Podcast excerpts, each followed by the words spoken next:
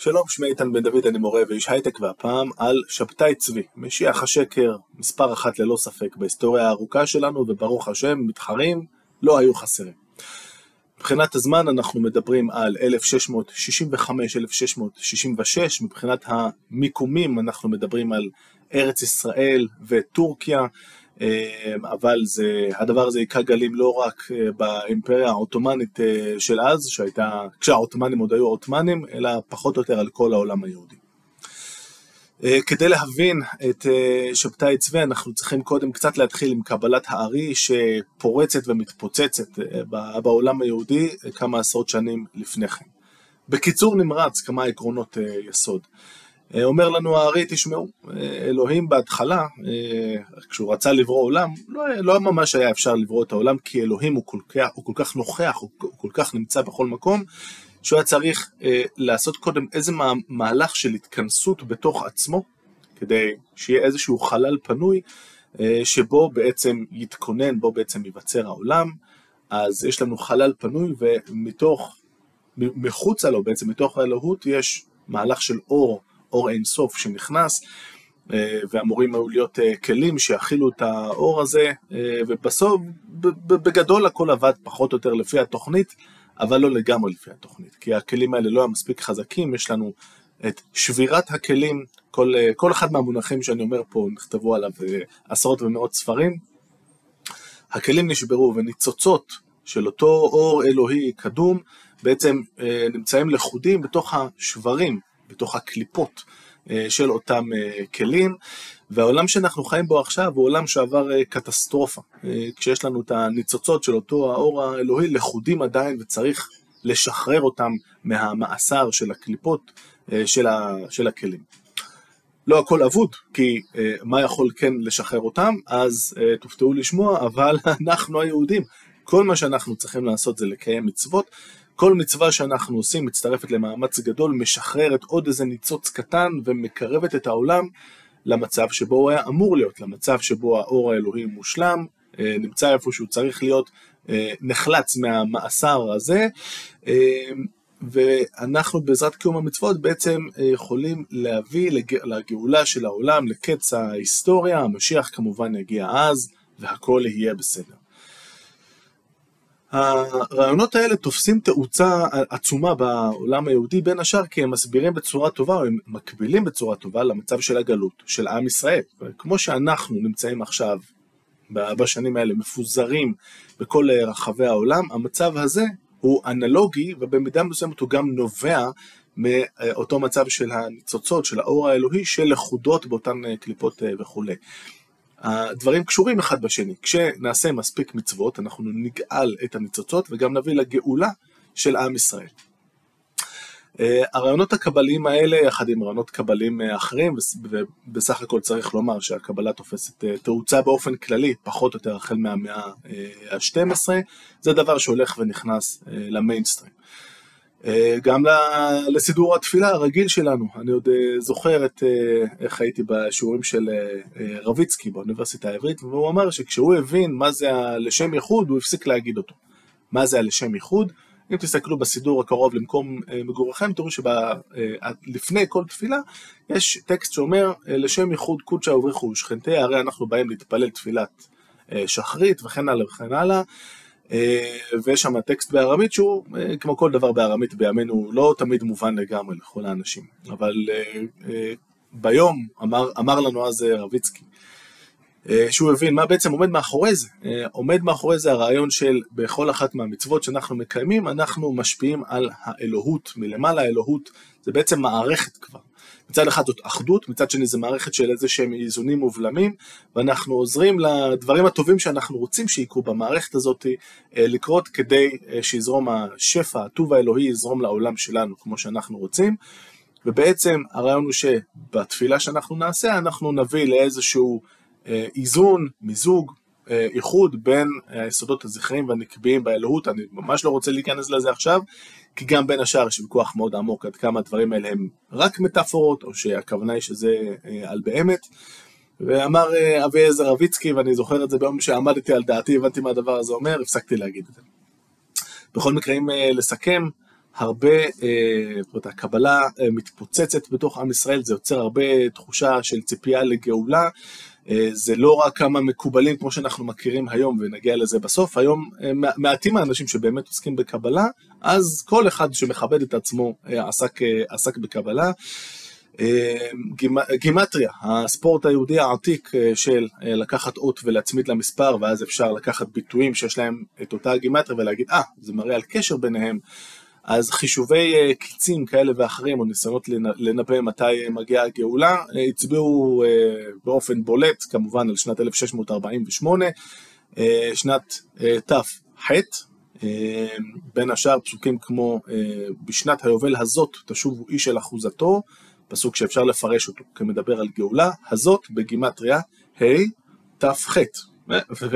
ואם אתם רוצים יותר המחשה מזאתי, אתם ממש מגזימים. והגיעה שנת ת"ח, ולמי שלמד היסטוריה של עם ישראל, פרעות ת' ותת, במקום גאולה קיבלנו משהו אחר לגמרי. אז על הרקע הזה פחות או יותר אפשר להתחיל להבין את, את שבתאי צבי. שבתאי צבי מגיל צעיר, הוא בטוח שהוא המשיח. עכשיו, וזהו, כאמור, לא נורא חריג. הרבה מאוד אנשים בעם היהודי במהלך הדורות היו בטוחים אה, שהם אה, המשיח, אה, אבל הוא, גם היה לו תימוכין משלו, שלפחות אותו הם שכנעו. זוכרים שדיברנו על גימטראות? בבקשה. בראשית. יש לנו את הפסוקים הראשונים, אז קודם כל, במילה בראשית יש את האותיות של שבתאי צבי, אגב, זה בלי א', השבתאי הזה, ויש לנו שם ורוח אלוהים מרחפת על פני המים, אלוהים מרחפת, בגימטריה, יוצא שבתאי צבי. עדיין לא השתכנעתם, בבקשה. משיח האמיתי, שם רק י' אחת בהאמיתי הזה, כי אל, אל תרימו לי פה קשיים. משיח האמיתי, בבקשה, גם זה יוצא שבתאי צבי. עוד לא השתכנעתם. שדי, השם של אלוהים, גם יוצא שבתאי צבי. אם אתם מחשבים מהר בראש, אתם אומרים, רגע, זה לא מסתדר לי כל כך, אז אני אגיד לכם, זה לא גימטריה רגילה, יש גם גימטריה מלאה. מה זה גימטריה מלאה? שין בדרך כלל זה 300, אבל גימטריה מלאה אומרת האות שין בעצמה זה שין יוד נון. אז המספר שהאות שין יכולה לייצג יכול להיות גם 360. אז אם אנחנו לוקחים שין, ד', י', הכל ביחד, גם יוצא שבתאי צבי, אם אתם עדיין לא משתכנעים ששבתאי צבי הוא המשיח, אין לי מה לדבר אתכם, או כמו ששר, שאבא שלי נהג לצטט את האמירה העממית הידועה, שקוגל יוצא שבת בגימטריה, ואם זה לא מסתדר לכם, תאכלו עוד קוגל, יהיה בסדר.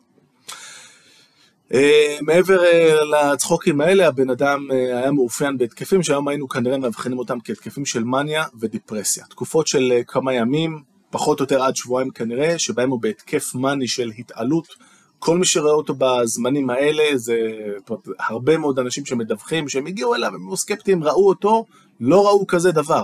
איזה כריזמה. הבן אדם שר ומנגן, היה לו קול ערב מאוד, הוא היה גם מאוד אה, נאה אה, לפי התיאורים, וכל מי שראה אותו בתקופות האלה פשוט נשבע בקסמו ממש, זאת אומרת אין אף אחד שפוגש אותו בתקופות האלה וחוזר ואומר, טוב האמת, לא השתכנעתי. אה, זו תופעה שחוזרת על עצמה בכל התיעודים מאותה תקופה. ולצד התקופות האלה יש תקופות, אחרי כל עלייה באה ירידה, מי שמכיר, של דיפרסיה, של דיכאון, של הסתגרות, של חוסר ביטחון בעצמו, אה, וכשהדבר הזה אה, תפס תאוצה התופעה שלו, היה צריך להסביר מה קרה. רגע, הבן אדם היה שבוע שבועיים בטרפת והוא נעלם לנו, והתשובה הייתה שהוא יוצא עכשיו למסע בקליפות לחלץ ניצוצות, זוכרים את קבלת הארי? אל תדאגו, תכף הוא יחזור אליכם, באמת המטוטלת מתאזנת, ואחרי כמה זמן, כן, הוא הצליח לעשות את המסע שלו, חילץ כך וכך ניצוצות, והנה הוא חוזר אלינו והכל בסדר.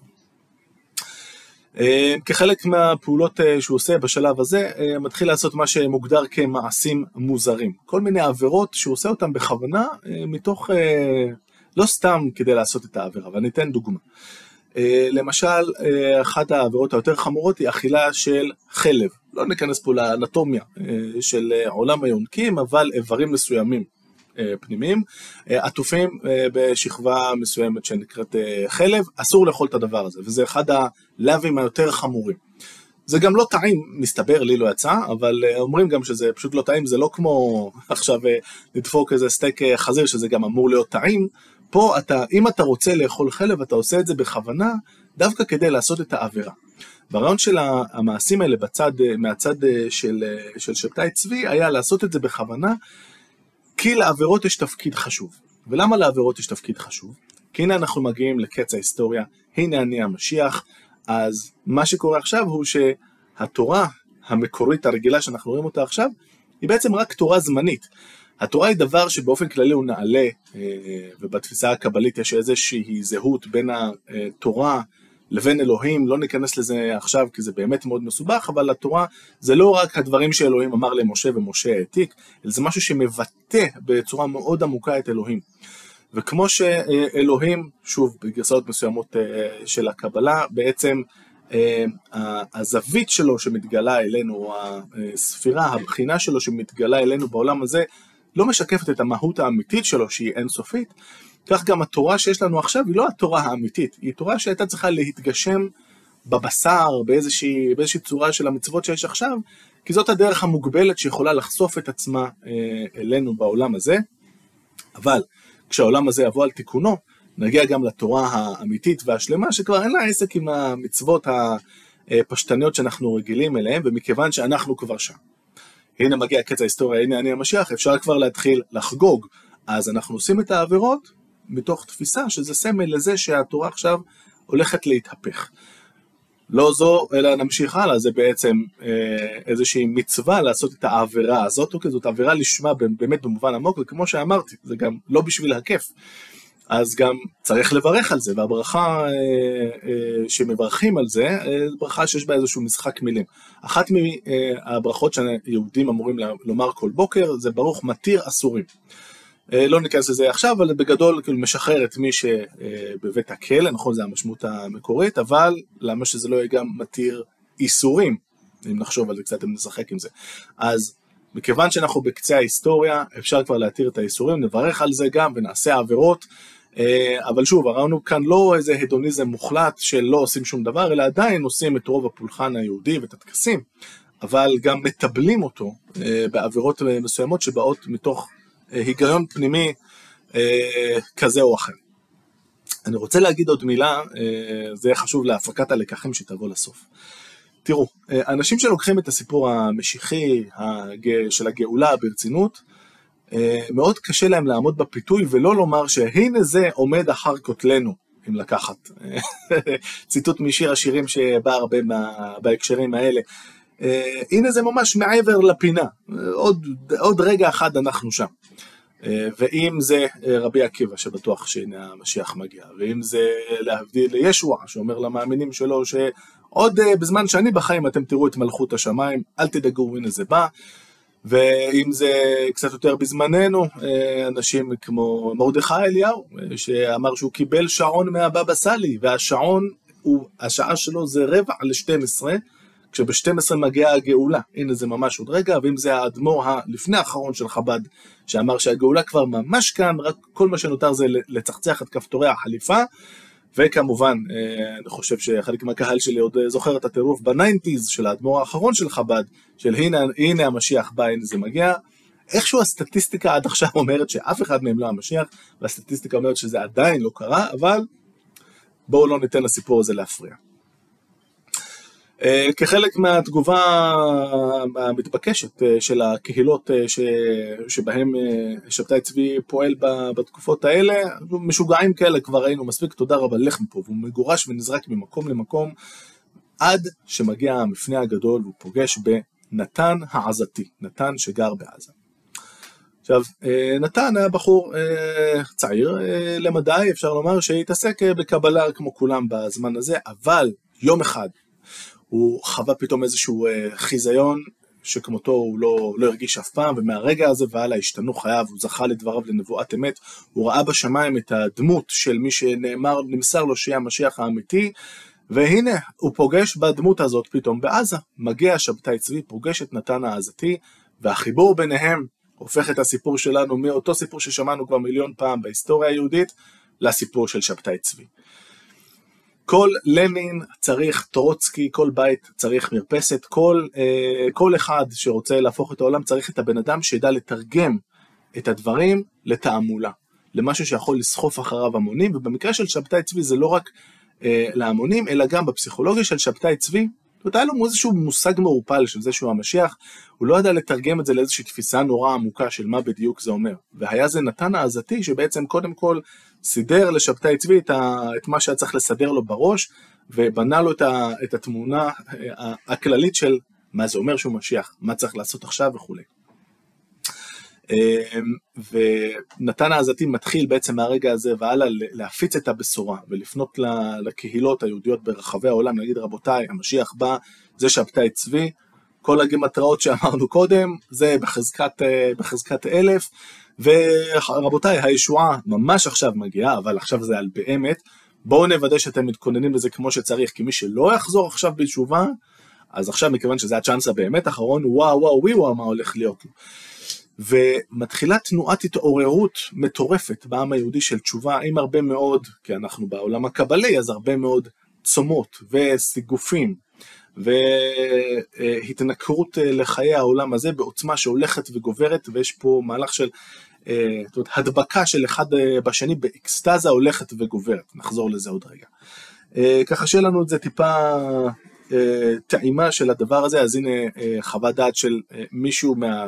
התחילה נהירה אל נתן העזתי, שבתאי צבי אחרי כמה זמן חוזר ומסתובב בעולם, נחזור אליו עוד רגע, אבל הנה מתוך ספר המופת של גרשום שולם, אני יודע שכתוב פה שלום, אבל אומרים גרשום שולם, על שבתאי צבי בשני כרכים מאוד מומלץ.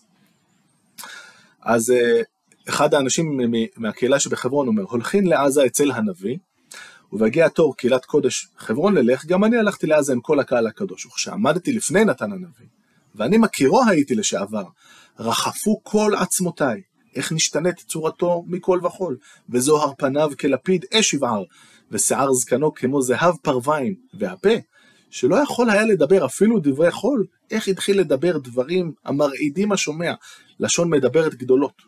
והאוזן אינה מספקת לשמוע ולכלכל היוצא מפיו בצחות לשון, ובכל רגע ממש חדשות יגיד, דברים אשר לא נשמעו מיום שהדת ניתנה בסיני. שווה לעצור כאן uh, לרגע ולהגיד משהו בשבח הכריזמה, אוקיי? Uh, כריזמה, יש אנשים שניחנו בדבר הזה יותר, יש אנשים שניחנו בזה פחות. אם יש uh, כנראה, uh, uh, אומר הסוציולוג ובר, אם יש דבר שכנראה מניע את ההיסטוריה האנושית, זה אנשים עם כריזמה. וגם כאן, אם נתן העזתי היה בחור משעמם, הדבר הזה לא היה תופס תאוצה ושבתאי צביה נאסף אל אה, עמיו אה, ולאבותיו ההיסטוריים כאחד אה, מיני רבים, אבל כשיש לך מספיק כריזמה שפורצת פתאום, אפשר לעשות כנראה הכל. לנתן העזתי הייתה את הכריזמה הזאת, וגם לשבתאי צבי כך מסתבר. אנחנו קצת אה, אה, מדלגים. בערך חודש תשרי אה, לאחר מכן, רק בואו ניתן כנקודת פתיחה את ט"ו בסיוון, תק, תכ"ה, אז אה, נתן העזתי בעצם אה, משכנע את שבתאי צבי שהוא באמת באמת באמת המשיח. מתחילה כאן תקופה של אה, שנה פחות או יותר, זה קצת פחות, תכף נגיע לזה, אבל תזכרו את התאריך, ט"ו בסיוון. פחות או יותר בתשרי, לקראת סוף תשרי מגיע שבתאי צבי לאזמיר, זאת עיר הולדתו, שנמצאת בטורקיה של היום. ושם אה, בהתחלה לא קורה שום דבר, הוא יושב אה, בשקט, אמרנו מניה דיפרסיה, או בתקופה יחסית רגועה. ואז מגיעה החנוכה, ומתחילה שרשרת של אירועים מאוד מאוד אה, דרמטית, שמסתכמת בסופו של דבר בשבועיים, אבל אלה השבועיים שטרפו פה את כל הקלפים. אה, מגיעה איזה משלחת לבקר אותו, היו לא מעט שביקרו אותו בתקופה הזאת ולא קרה הרבה, אבל פתאום הוא נכנס לאיזה הערה מטורפת. ויש שם, אה, אה, ואגב צריך לומר, לפני זה, בתוך העיר יש אה, לא מעט אנשים שנוטים אחריו, יש אנשים שלא כל כך, כמו תמיד עם היהודים, כדאי, קל לנו להתחלק למחנות וכולי. ואז מגיע אה, הרגע הגדול. יש אה, יום שבת והוא נושא, מתחיל איזושהי תפילה יחסית אה, רגילה כשהוא מעריך בבקשות, בזמירות אמרנו, הזמירות והמוזיקליות שלו היו משהו אה, באמת אה, ברמה אחרת.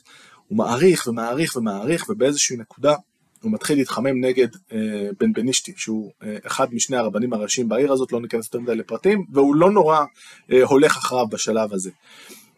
והוא מתחיל שם להתחמם ולקלל, ובסוף הוא הולך יחד עם כולם לבית הכנסת של הפורטוגלים שנמצא בעיר, ושם מבינים שהולך להיות בלאגן, הם נועלים את, הדלת. ושבתאי הצביעו בעיצומו של יום השבת, לא עושים כזה דבר, אם חשבתם, לוקח גרזן ומתחיל לשבור את הדלתות של הבית כנסת. רואים שזה המצב, פותחים, הוא נכנס פנימה ומתחיל אה, לשאת דרשה, בעצם הוא מקלל את כל המתנגדים לו, על אה, בן בניסטי אומר שהוא גמל, ההוא חזיר, ההוא ארנבת, אה, מכריז על זה שמעכשיו דברים הולכים להיות אחרת. קוראים עכשיו בתורה, לא מהספר תורה שיש פה בארון הקודש, אלא מחומש מודפס שהוא הביא, הוא מעלה אנשים לתורה, מכריח אותם להגיד את, זה דברים שהוא עשה לא מעט פעמים בעבר, הוא מכריח אותם להגיד את השם המפורש של אלוהים אה, בברכות, שזה כמובן אה, עבירה מאוד אה, רצינית, וגם כאן הכל מלווה בברכה האהובה, מתיר אסורים. בהמשך הוא גם אגב יכריח גויים, זאת אומרת הוא תופס אנשים בשעת ההערה שלו, יש, יש על זה הרבה אמירות שאם אתם רואים אותו בשעת, בשעת ההערה תברחו, בייחוד בהמשך, כשהוא כבר יהיה מוסלמי, ספוילר. אה, שהוא יכריח אתכם להתאסלם, ואי אפשר, אפשר להתנגד לכריזמה המתפרצת הזאת. אז הוא גם מכריח גויים לברך את, אה, לעשות ברכות, להגיד ברכות ולהגיד את השם המפורש. אה, ואז הוא עומד מול ארון הקודש והוא מתחיל לדבר על איזשהו שיר, שיר זימה ספרדי שמדבר על מישהו שאיכשהו שוכב עם איזה עלמה, וכמובן העלמה כאן זאת התורה, והגבר זה הוא, אה, בעבר כשהוא היה צעיר הוא גם, אה, היה לו איזה טקס נישואין עם התורה, שוב, לא ניכנס אה, לזה יותר מדי עכשיו, הוא מתחיל להיכנס להסברים על כמה יש סודות עמוקים בשיר הזה, שהוא שיר, שיר ספרדי, כן, לא איזה שיר שכתב לנו שלמה המלך, או משהו. ואז הוא מכריז, רבותיי, למי שלא שם לב, אני פה המשיח, והנה אני אומר לך מה התאריך של הגאולה, ט"ו בסיוון, תכ"ו, שנה אחרי ההכרזה המקורית. עכשיו כבר יש לנו תאריך. בתאריך הזה, אה, הדבר הזה נאמר אה, בשבת של חנוכה, בסדר גודל של כמה חודשים, והנה זה בא. אה, ובהמשך הוא גם יבטל את הצום של העשרה בטבת שמגיע שבועיים אחרי, כי מה, מה צריך פה לצום? גם זה דברים שהוא עשה קודם, אבל קודם לא היה לו כוח השפעה, ופה פתאום כל העולם היהודי נתבע לעמוד מול השאלה אם לבטל את הצום או לא, והרבה מאוד אנשים הולכים אחריו כמובן.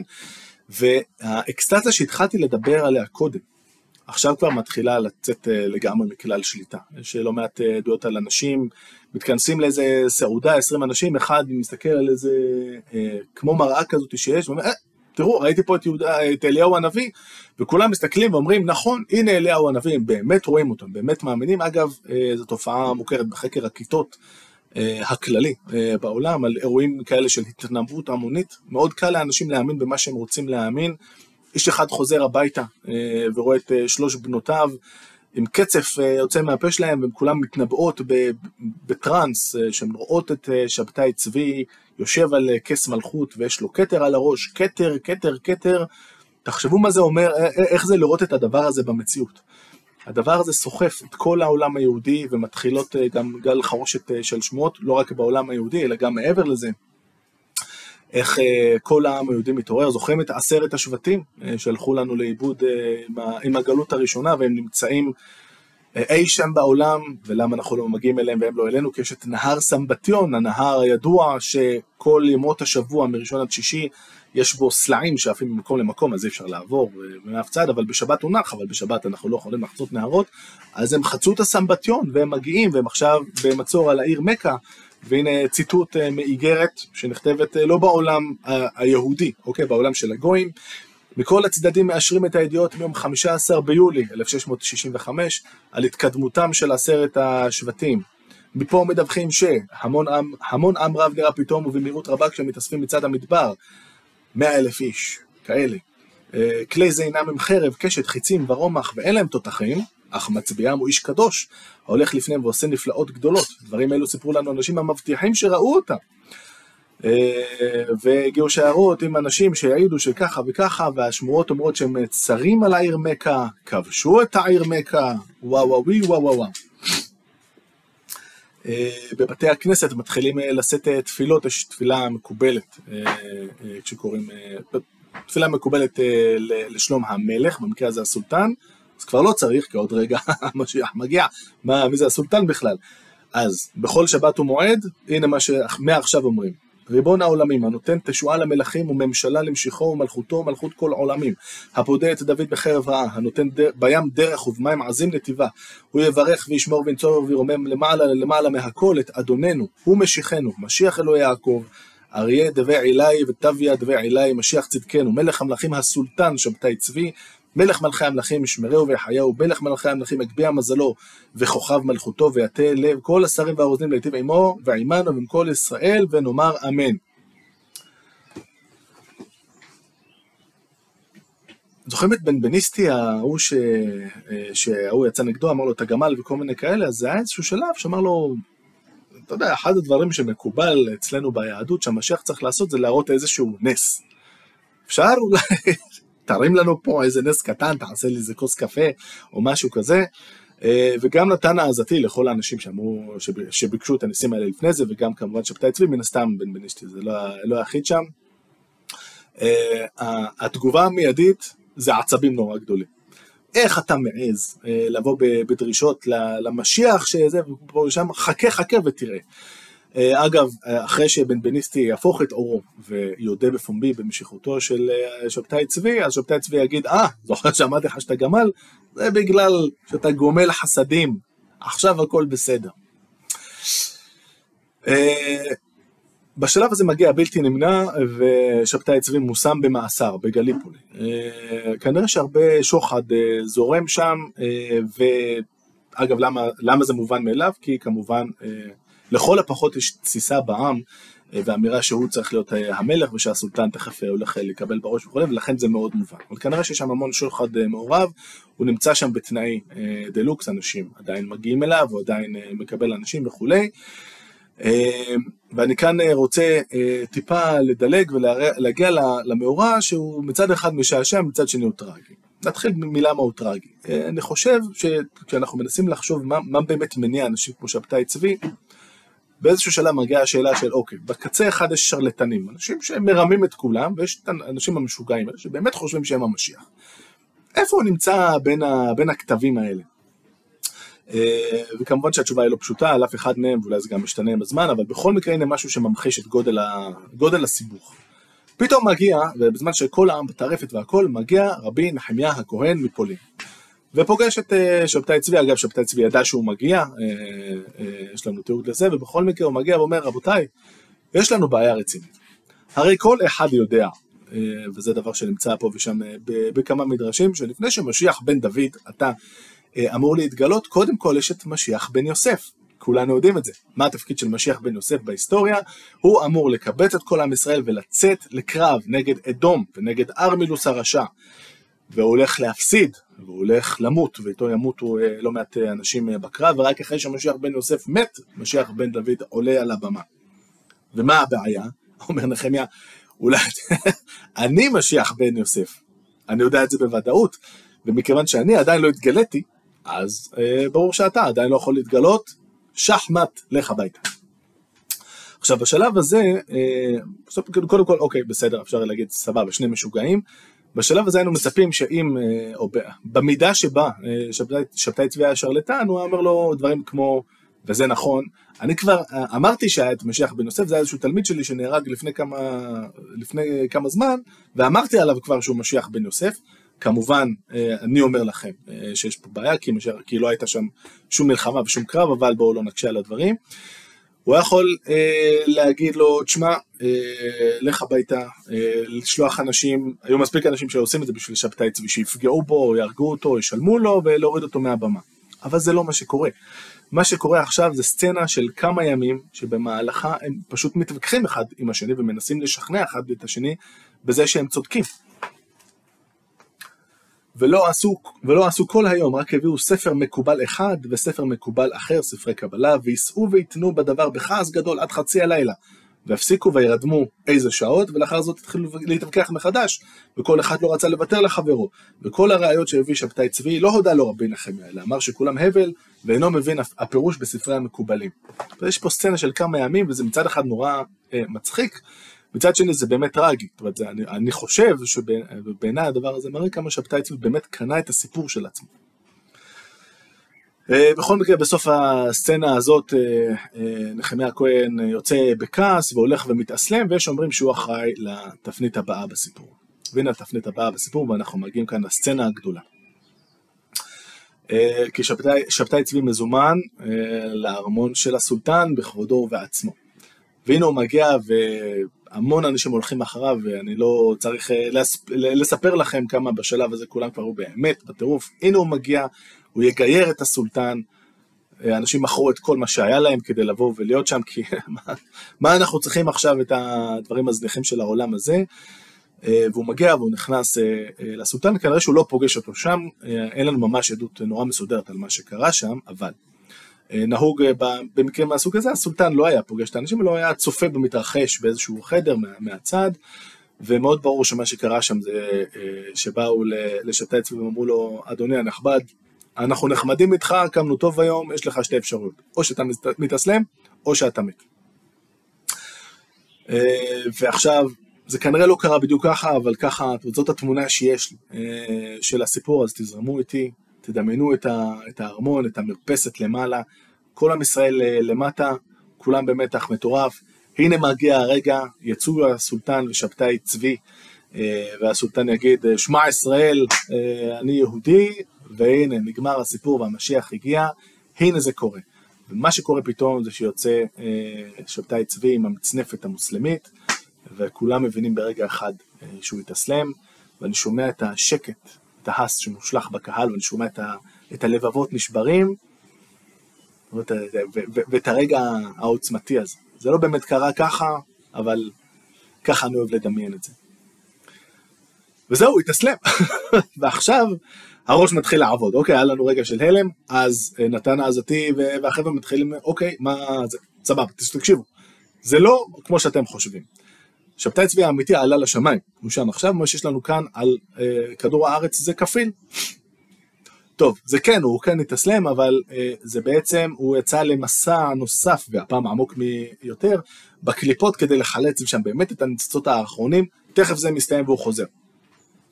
טוב, זה לא בדיוק המצב, אבל בעצם הוא סגר עם אלוהים, שכדי שאלוהים לא יעשה את התכנון המקורי שלו של להרוג מאה אלף אנשים מישראל כחלק מתוכנית הגאולה, במקום זה ששבתאי צבי יסבול אה, בזה שהוא יתאסלם לשבע שנים.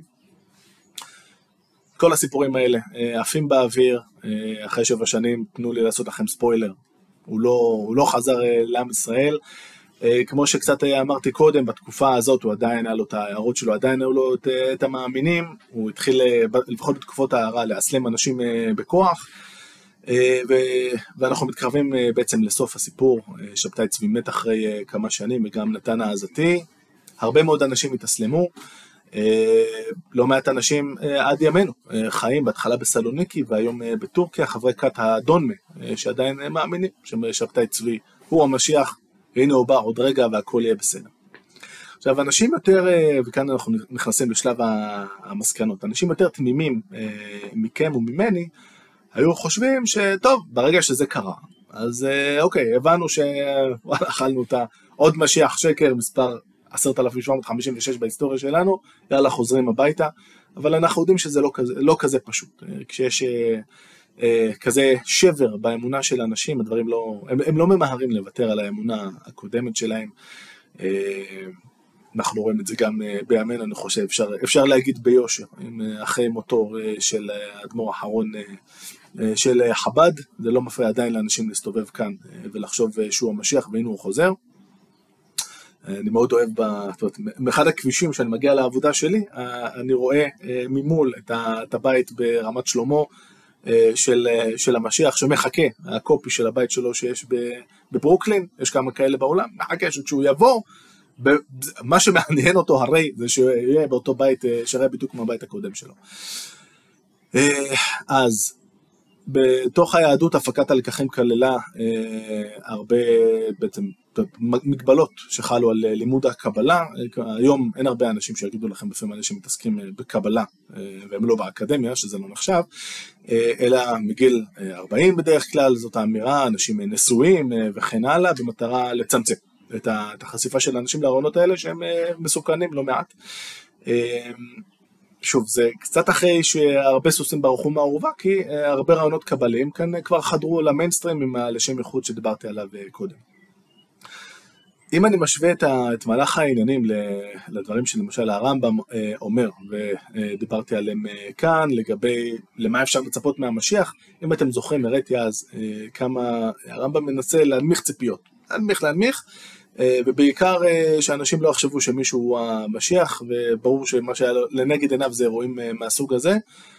היינו אולי מצפים שאחרי שהדברים האלה של הרמב"ם, ועם המעמד הכל כך בכיר של הרמב"ם, לפחות כפוסק הלכה, והדברים האלה נכתבים אה, במשנה תורה, שבהחלט התקבל אה, כחיבור אה, מאוד בעל משקל בהגות, של ההלכה היהודית, היינו מצפים שאנשים יגידו עליו, שלום, אתה רואה בבקשה הלכות מלכים בסוף הספר, זה מה שצריך להיות, אתה לא סימנת צ'ק על הסעיפים א', ב', ג', בוא תעשה את זה, תחזור אלינו.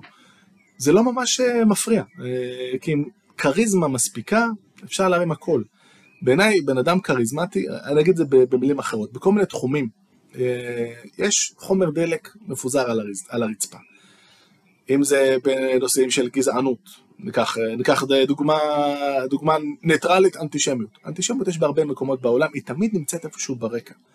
אתה צריך, כשמגיע מנהיג עם כריזמה שמעוניין להצית את חומר הדלק הזה, הכריזמה אה, תאפשר לו לעשות את זה, הוא ידע להצית את חומר הדלק הזה שנמצא שם.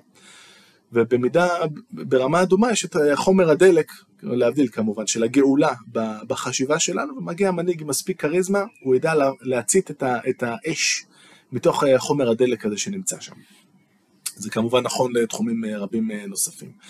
כמה מעט מתנגדים היו בזמן אמת. בסוף יש תכלס מתנגד אחד בעל שיעור קומה שהיה מספיק ווקאלי בזמן אמת, יעקב אה, סספורטס, אה, ש, שהוא כותב בסיכום שלו, של ה, באחד מהסיכומים של הפרשה, הייתי קול יחידי אה, בתקופה הזאת, זאת אומרת, ככה לפחות הרגשתי, אני חושב שהוא אומר, הרגשתי שאני זה, אבל זה באמת נכון, אין לנו שום עדות בזמן אמת לאנשים בעלי שיעור קומה שהתנגדו, ואני חושב שחלק מהתחכום, אולי לא בכוונה, של נתן העזתי כאן היה, שתדמיינו שאתם רב אה, של אה, קהילה, 200 אנשים, ומתחילה אצלכם התסיסה הזאת בקהילה, סביב, ה...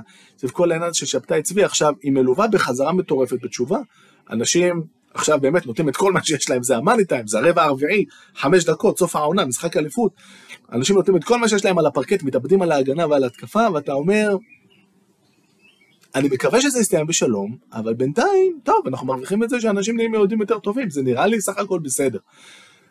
במקרה הטוב, במקרה הרע זה, אני לא רואה איך אני פה אה, יוצא נגד הדבר הזה בלי שיבלעו אה, זהו, זה הסיכום שלי של הפרשה העצובה הזאת. אה, רק אגיד שהשרידים עד היום שדיברת עליהם, האדון וכולי, זה, זה לא הדבר היחידי. הרעיונות האלה, ששוב, זה, זה דברים שהתהדו לנו שוב ושוב ביהדות, בטח אצל הפרנקיסטים, מי שרוצה יכול להסתכל. הסכנה הזאת היא שאנשים שאתה, שאתה מכיר, פתאום אתה תגלה אה, שהם בעצם אה, שבתאים אה, בסתר, זה בעצם השמצה שליוותה הרבה מאוד אנשים בכירים ביהדות, לקחת אולי את הבכיר שלהם, רבי יונתן מאייפשיץ, האשמה כנראה מוצדקת, ועוד רבים נוספים. אני עוד זוכר את אבא שלי מתישהו בבית, באיזה בית כנסת, כשהחזן שם כנראה התבלבל בתפילה, הביע אה, בכל תרעומת את זה שאולי שבתאי ואולי עושה את זה בכוונה כחלק מהדברים ששבתאים אה, נוטים לעשות, שוב כחלק מהעבירות האלה לשמם והאיום הזה שזה מהווה על היהדות. אני חושב שיש לא מעט ללמוד אה, מהסיפור על שבתאי צבי מעבר לזה שהוא מאוד מעניין היסטורית, על למה המנגנונים האלה קיים, קיימים בנו, על הסכנה שיש בכריזמה של אנשים, על חומר הדלק שנמצא על הרצפה. אה, וכמה שאני אוהב את הגישה של הרמב"ם, שהיא מאוד, אה, אה, מאוד ריאליסטית, מאוד מנמיכת ציפיות. הלוואי ש... שנזכה לזה שיהיה את המשיח ויעבוד לפי הסעיפים של הרמב"ם, ועד אז כנראה ששבתאי צבי והרבים שאחריו, כנראה שהם לא משיחי השקר האחרונים שלנו למרבה הצער.